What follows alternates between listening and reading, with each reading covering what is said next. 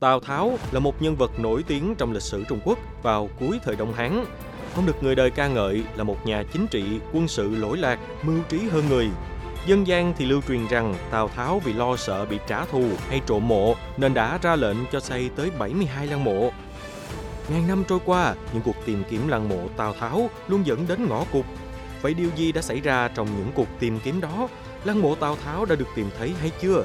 Đó sẽ là chủ đề của podcast Báo Tuổi Trẻ ngày hôm nay.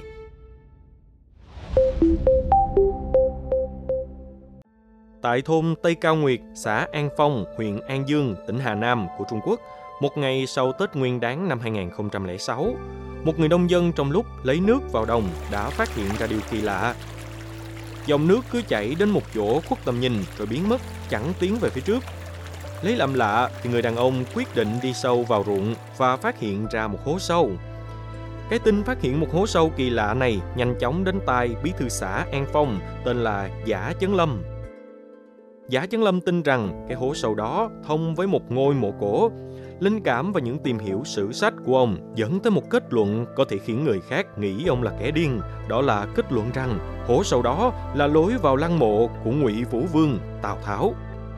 Ông lập luận sử sách chép rằng Đường Thái Tông khi giấy binh chinh phạt nước Cao Câu Ly năm 645 đã đến đây để tế bái lăng mộ Tào Tháo. Lý Thế Dân là hoàng đế nhà Đường, sao có thể tế bái một ngôi mộ giả được? Vấn đề cấp bách trước mắt khi ấy là khai quật ngôi mộ này như thế nào? Nên đào thẳng xuống từ bên trên hay là đi từ cửa chính của lăng mộ rồi men theo mộ đạo để vào mộ thất? Các nhà khảo cổ đã chọn cách thứ hai để tránh làm tổn hại tới ngôi mộ cổ, dù nó đã không còn nguyên vẹn sau nhiều lần bị đục khoét. Đường vào chỉ cách mặt đất chưa tới 2 mét, nhưng phải đào sâu tới 15 mét mới tìm được cửa chính của lăng mộ. Có hơn 250 hiện vật bằng vàng, bạc, nhưng nhiều nhất là gốm sứ thô sơ được tìm thấy bên trong lăng mộ rộng 720 mét vuông Điều này cho thấy người nằm bên trong chắc chắn không phải người bình thường thời kỳ cuối Đông Hán. Tuyệt nhiên không ai biết chính xác chủ nhân của ngôi mộ đó là ai cho đến một ngày gần cuối tháng 11 năm 2009. Một thành viên trong nhóm khảo cổ đã phát hiện một thẻ bài bằng đá bên trong lăng mộ. Phủi lớp bụi bên trên, ông đọc được dòng chữ là Ngụy Vũ Vương thường dùng. Dòng chữ này khiến ông phải sung sướng hét to.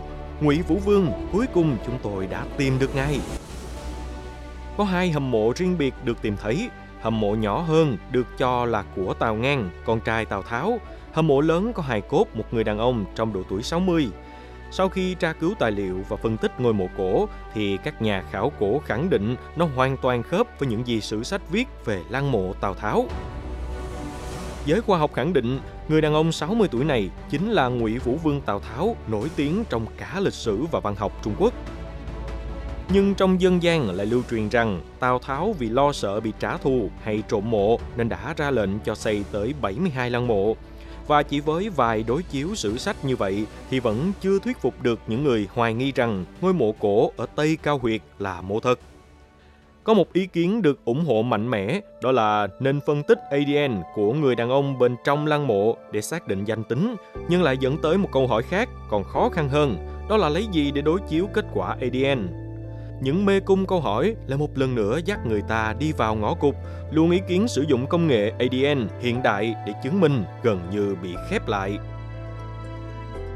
Sử sách ghi lại rằng Tào Tháo trước khi chết đã căn dặn con trai không được xây lăng mộ cho ông Tuy nhiên, theo ông Chu Lý Cương, một nhà khảo cổ thuộc dự án tìm kiếm lăng mộ Tào Tháo, thì những gì khai cuộc được cho thấy con trai Tào Phi đã không nghe lời và xây dựng một khu lăng mộ vô cùng hoành tráng để tôn thờ và tỏ lòng hiếu kính với phụ vương.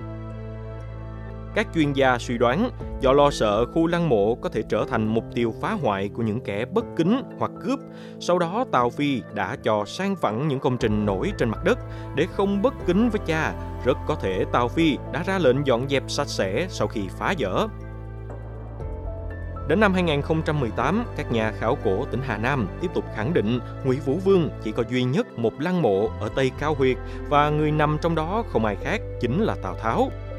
Nhưng kết luận này cũng dựa từ các đối chiếu và so sánh sử sách, chưa có bằng chứng khoa học thực sự thuyết phục rốt cuộc hai cốt của người đàn ông nằm bên trong lăng mộ có phải là Tào Tháo hay không, cho đến giờ phút này không ai trả lời được. Cảm ơn quý thính giả đã lắng nghe số podcast này. Đừng quên theo dõi để tiếp tục đồng hành cùng podcast Báo Tuổi Trẻ trong những tập phát sóng lần sau. Xin chào, tạm biệt và hẹn gặp lại.